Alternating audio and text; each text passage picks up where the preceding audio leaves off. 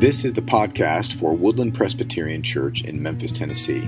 We are maturing God's people to serve a hurting world. We hope you enjoy the message, and if you'd like to learn more about our church, look us up at woodlandpres.org. Thanks so much. May the Lord bless you.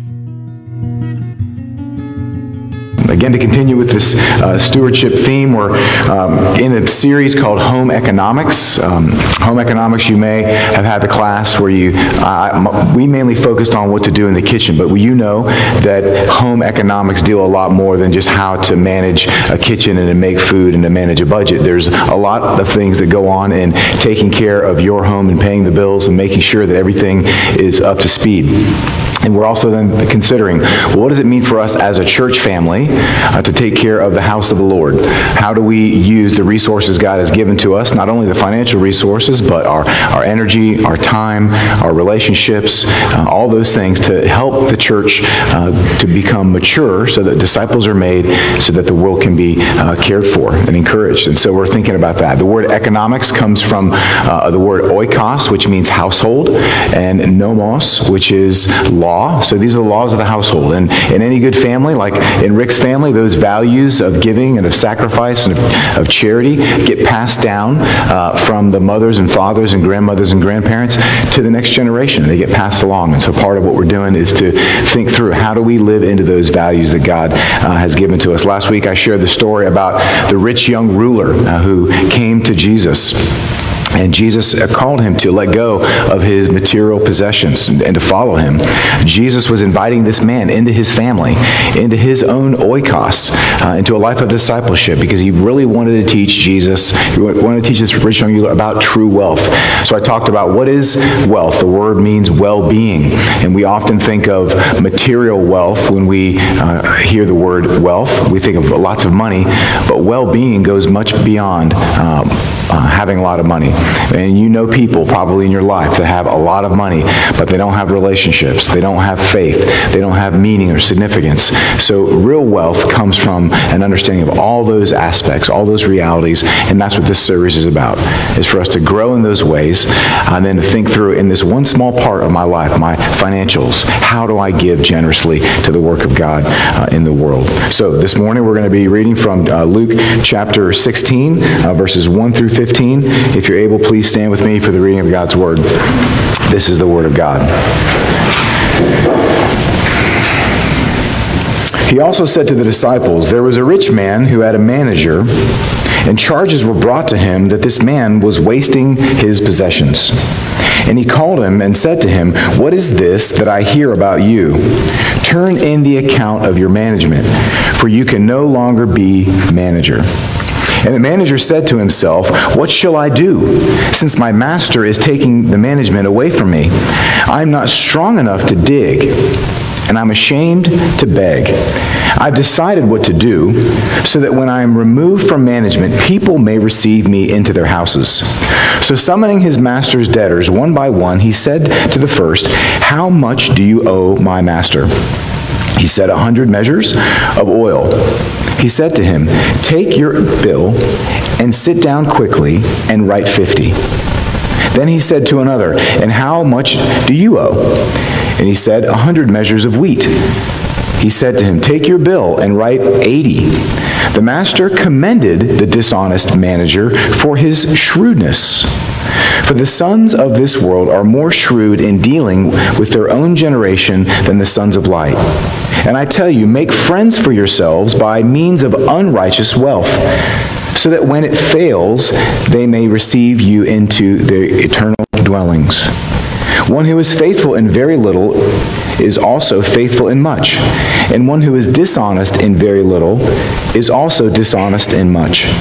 If then you have not been faithful in the unrighteous wealth, who will entrust to you the true riches?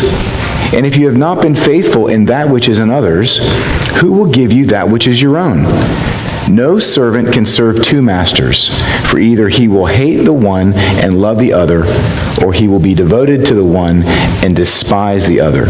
You cannot serve God and money. The word of God for the people of God. You may be seated. We thank you, Lord, for your word and uh, for this challenge, uh, this story that is a bit confusing, but that teaches us about your grace and about what it means to handle the resources that you've entrusted to us. So we pray that, God, we would walk in obedience as a result of encountering your word, uh, that you would reveal your truth to us, and that we might obey. In Jesus' name, amen. Who is the most uh, successful financial person that's ever lived? When you think about um, a financial planner or someone who does really well, would you maybe say Rockefeller was a person who uh, dealt with wealth, and had a lot of it. Uh, Warren Buffett maybe is a person who manages real estate and is the, the, the most, uh, the best expert of all time on money. But I would say the person who knows most about how to deal with finances is Jesus. Of course, it's the number one Sunday school answer. So if anyone ever says, What do you think about this in church? the answer probably is Jesus, right? Jesus is the greatest economist, the greatest investment strategist in history, uh, because Jesus is the master of the good life. I talked last week about uh, what does it mean to have the good life. We, we often think of the good life as uh, lifestyles of the rich and famous.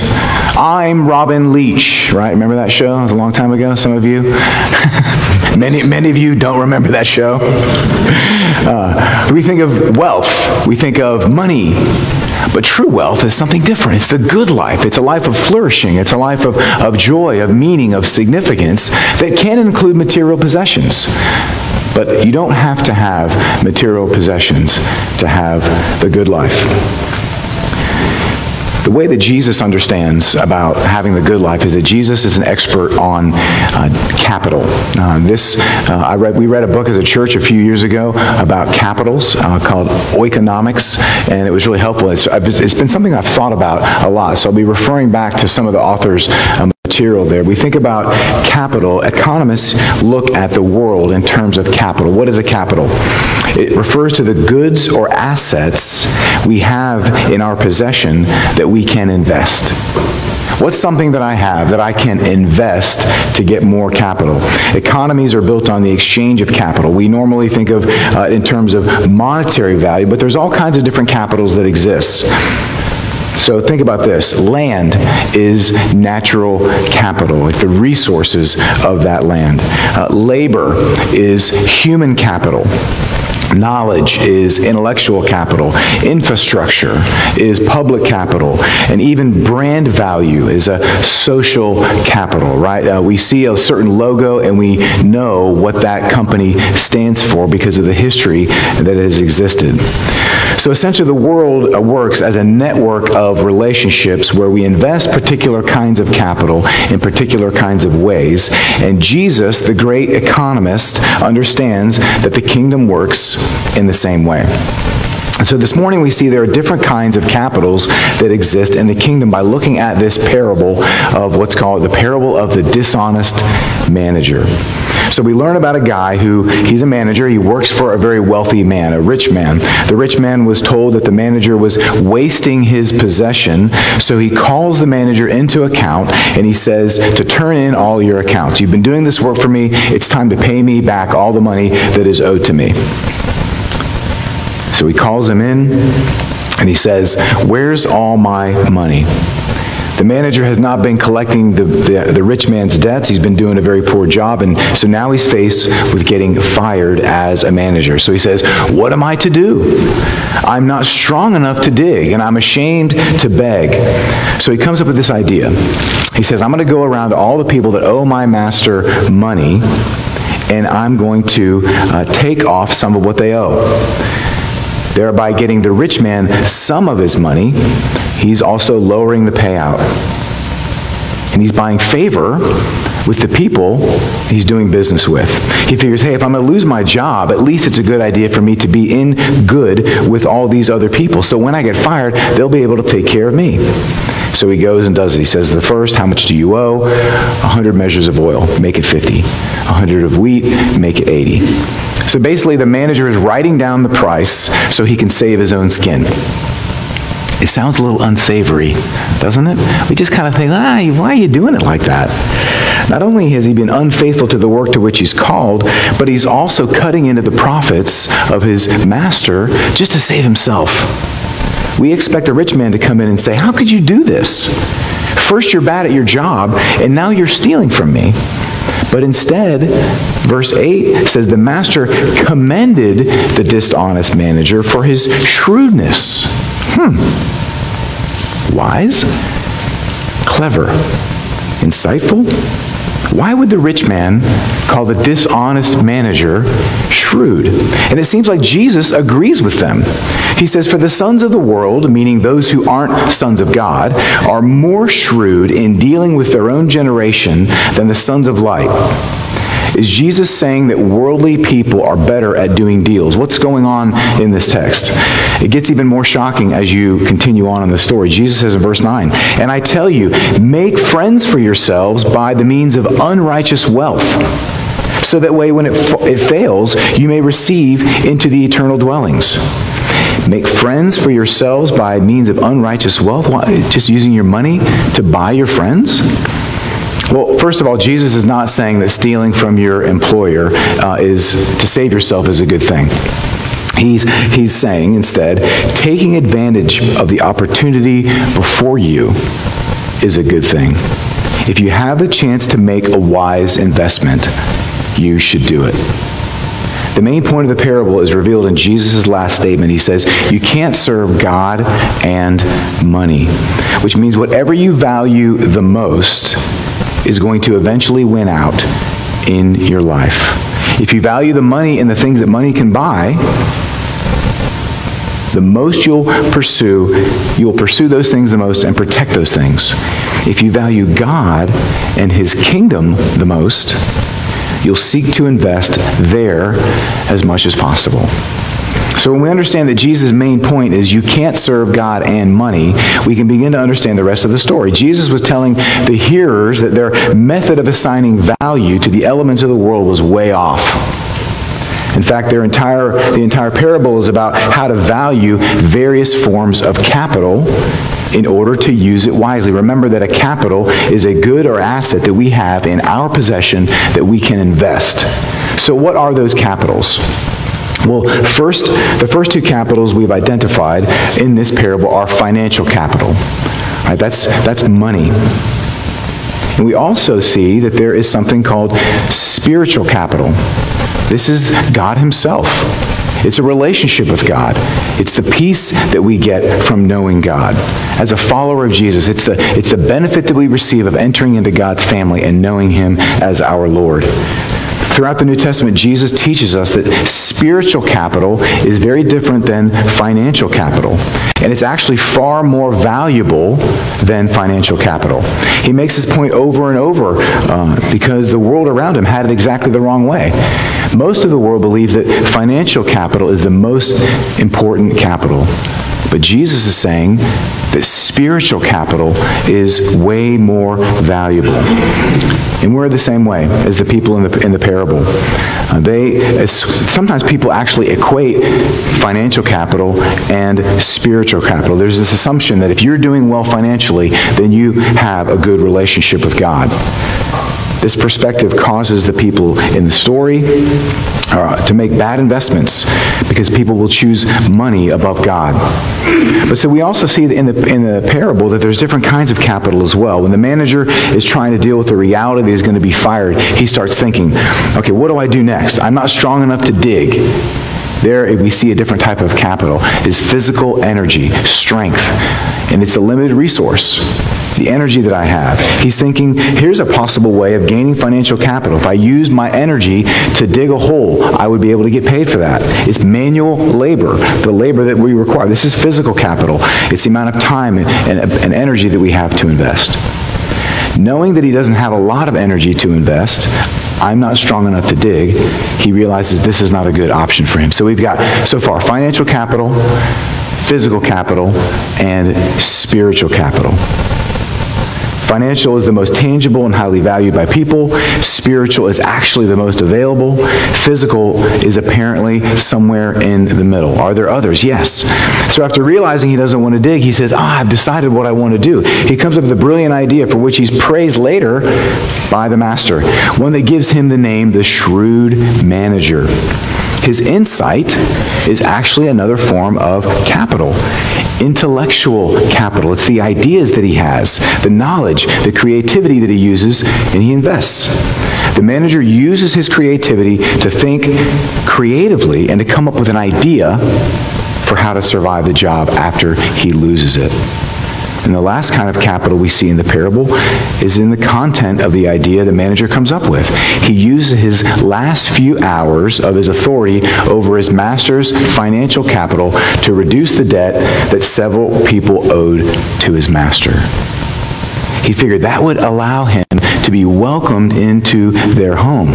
By reducing the debt, he's gaining what is called relational capital.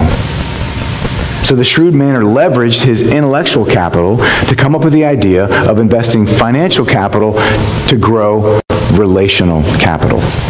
And so even though the rich man realized the manager was scheming with his money, he recognizes the wisdom that the man is using here. Using your financial capital, intellectual, physical, to gain relational capital is a good investment. Jesus is saying rather bluntly, use your wealth to gain friends. It sounds strange to us, uh, but in reality, we do it all the time. You spend your financial capital to go to the beach with your family, to go on vacation with someone. You go out to dinner often, it's to spend time with people. Or you, you spend money at the store to gather a nice meal, to have people over so that you can forge relationships. It's very rare that we go out to dinner by ourselves. Who does that?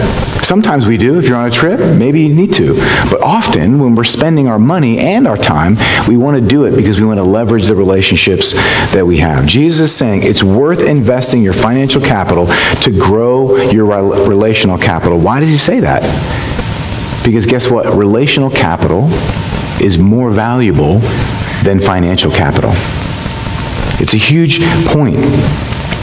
You should invest your financial capital to build relational capital because it is worth more. It is a good investment. When you spend your money and when you spend your time investing in relationships, that's worthwhile. So let's just define these uh, capitals in order of the value in the kingdom. Spiritual capital.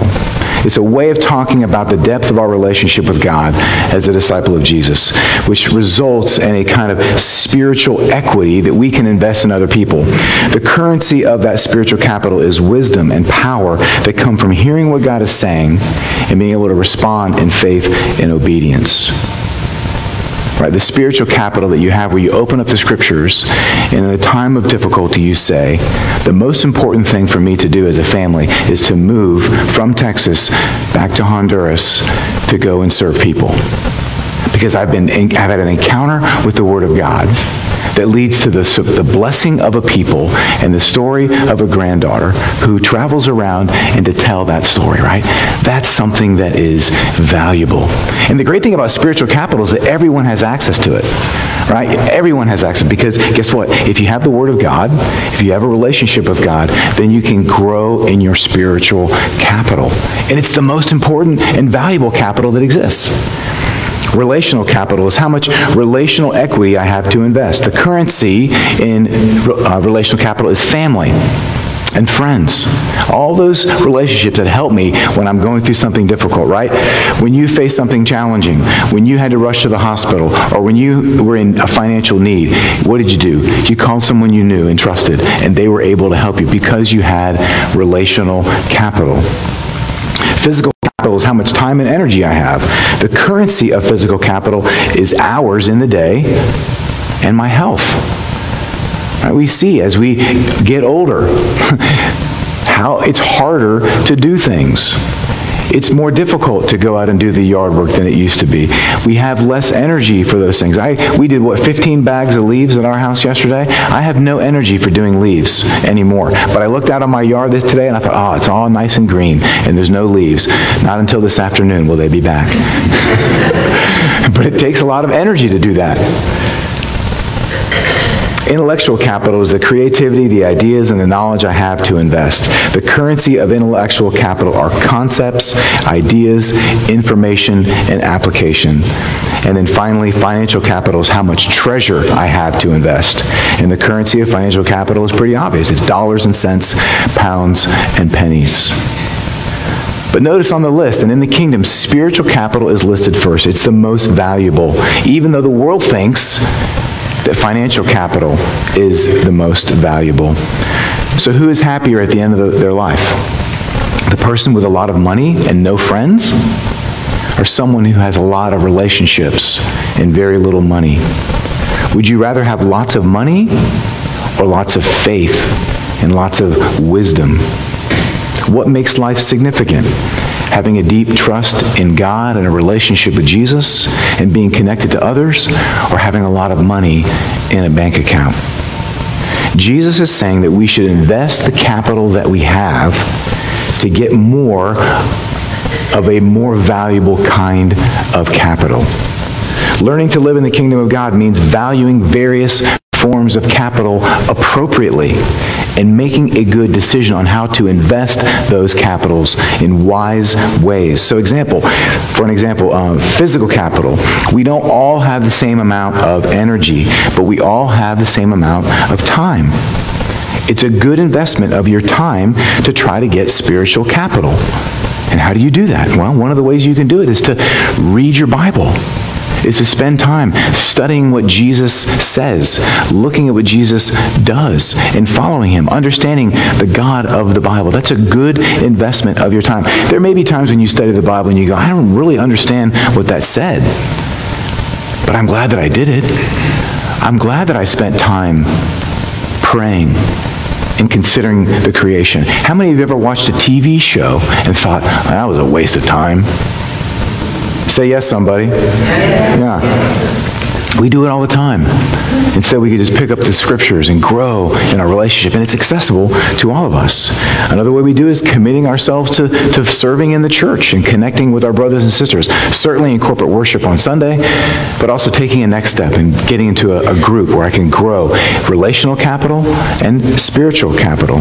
By investing your time, you gain spiritually and you gain relationally. You're more connected to others. You have people who are around you that know what's going on in your life and that can say, hey, let me encourage you when you feel discouraged.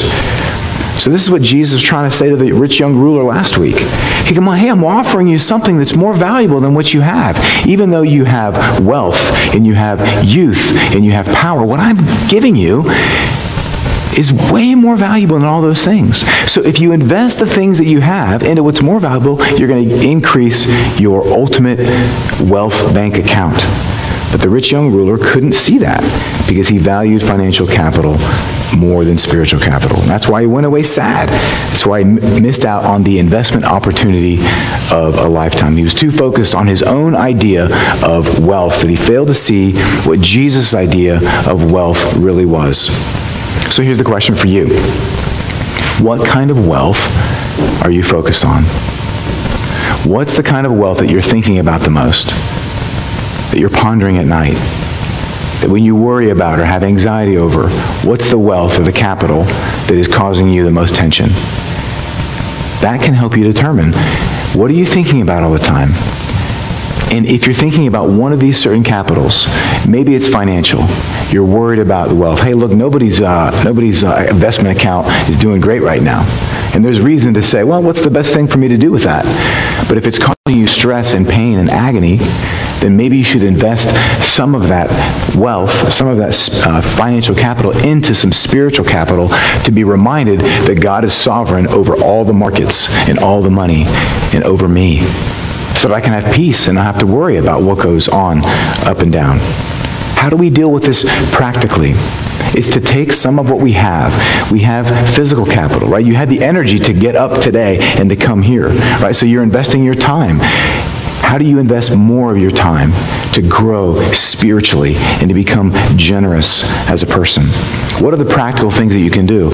Is to say, how do I leverage what I have, my time, my money, my relationship, so that I can grow in these ways? And maybe, maybe it's to say, it's really time for me now to join a group of others who are seeking to grow in God's Word and to, and to know what He says. I'm going to take that step and I'm going to show up. I'm going to invest my time and invest my energy so that I can grow spiritually. Or maybe this year it's to say, I'm really going to give faithfully to God's work through the local church. I'm going to, I'm going to sacrificially give what I have financially so that the kingdom can be multiplied. Or maybe it's to say, I'm going to go to Honduras. Or I'm going to go to those Honduras meetings to help them plan that trip. Or I'm going to serve someone in my community that's in need. I'm going to give my time and energy to a child who needs to learn how to read. Because I know how to read. I could teach someone how to read. How am I going to invest? What's the practical step? Because it'd be great if you heard a message and Matt shared a couple illustrations. He made us laugh a couple times. He said a funny story, and we walked out. We all felt good about church. Is that a success or no? Please say no. What happens to make it successful? We encounter what God is saying, and we see Jesus as worthy and worthwhile, and it makes a difference in what we do. We leave as changed people with a decision, a practical decision that says, I'm going to do this as a result of what God just told me to do. Whatever it is that He's telling you to do, that we do about it. Here's a way to think about this rank where you are with all of your different capitals, right? Financial, intellectual, physical, relational, spiritual. Give yourself a score on a scale of 1 to 10. Where are you with all those different capitals? Rate yourself.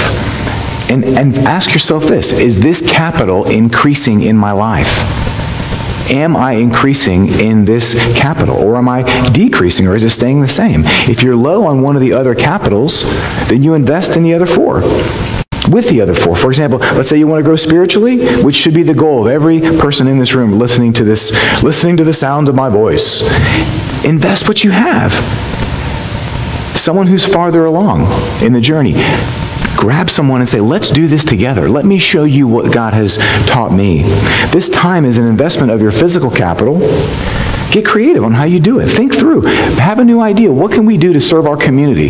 Imagine the ingenuity that's collected in this room. People who have started businesses, people who have taught, who have been through hardships and struggle. The creative energy, the intellectual capital in here is amazing. How do you leverage that for kingdom advancement? If you want to get into some physical shape, you don't just go to the gym once. It's the same spiritually. If you want to grow spiritually, you have to keep at it. You might even need to spend some of your money. Buy a book, take a class, sign up for something, and then give faithfully to the Lord. One of the ways that we increase our spiritual capital is by investing our finances. After all, it's stewardship. Next week, we're bringing pledge cards forward. Be thinking through prayerfully how can I give to the Lord to see his kingdom advance? Here's the deal God doesn't need the money, He owns everything. It's not about giving to Him. It's about releasing what He's given to you so that your spiritual capital can grow in abundance. So you may remember that movie, uh, Forrest Gump. He gets this letter from Apple Computers uh, after Lieutenant Dan invests some of their money from the shrimp boat. He says he invented in some kind of fruit company. Right? Of course, we know that's, that's a funny story, but if you if you look at that investment opportunity that they were given, uh, the estimated earnings on that initial investment of the shrimp boat money was um, $11 billion. Right? If you, if you had purchased $1,000 of Apple in 1980, $1,000, you'd have $1.5 million right now. $1.5 million on a $1,000 investment. It's a pretty good return. But here's the deal. You know who has $1.5 million because of Apple, um, besides the big execs up there? Only the people that invested that money. Only the people that invested it. And why didn't you invest it? Well, you didn't know you didn't know about Apple and you didn't know that it was going to do so well, uh, maybe you uh, invested in some kind of thing like Dogecoin or something and it didn't go well, right? Bitcoin. But we didn't, we didn't know and we were anxious to do it. But here's the thing because it's not a guarantee. No, no one for sure knew that Apple was going to be as big as it is. And half the people in the room had an Apple product in their pocket right now. None of us knew that. But you know what we know? We know that spiritual capital is valuable. And not only is it valuable in this life, but it's valuable for eternity because it multiplies and multiplies and multiplies. And so this is a guaranteed investment. If you want, listen, let me tell you right now, put your money, this is a guaranteed investment. If you leverage what you have for spiritual capital, you will get a return on your investment. What are you investing in? What's the kind of capital that you want the most of?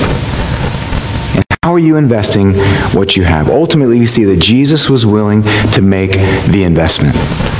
Because Jesus is the one ultimately who moves us to do this. He was willing to give up everything so that we could experience everything. In 2 Corinthians, it says this For you know the grace of our Lord Jesus Christ, that though he was rich, yet for your sakes he became poor, so that you, by his poverty, might become rich we see the investment that Jesus was willing to make to bring us into his family, to set us free from sin and death. And that ultimately is what moves us to invest the resources that we have to experience his kingdom in this life. So, what are you waiting for? Let's pray. Thank you for listening to this message from Woodland Presbyterian Church, maturing God's people to serve a hurting world. Again, if you'd like to learn more about our congregation, please visit us at woodlandpres.org. Thank you very much, and God bless you today.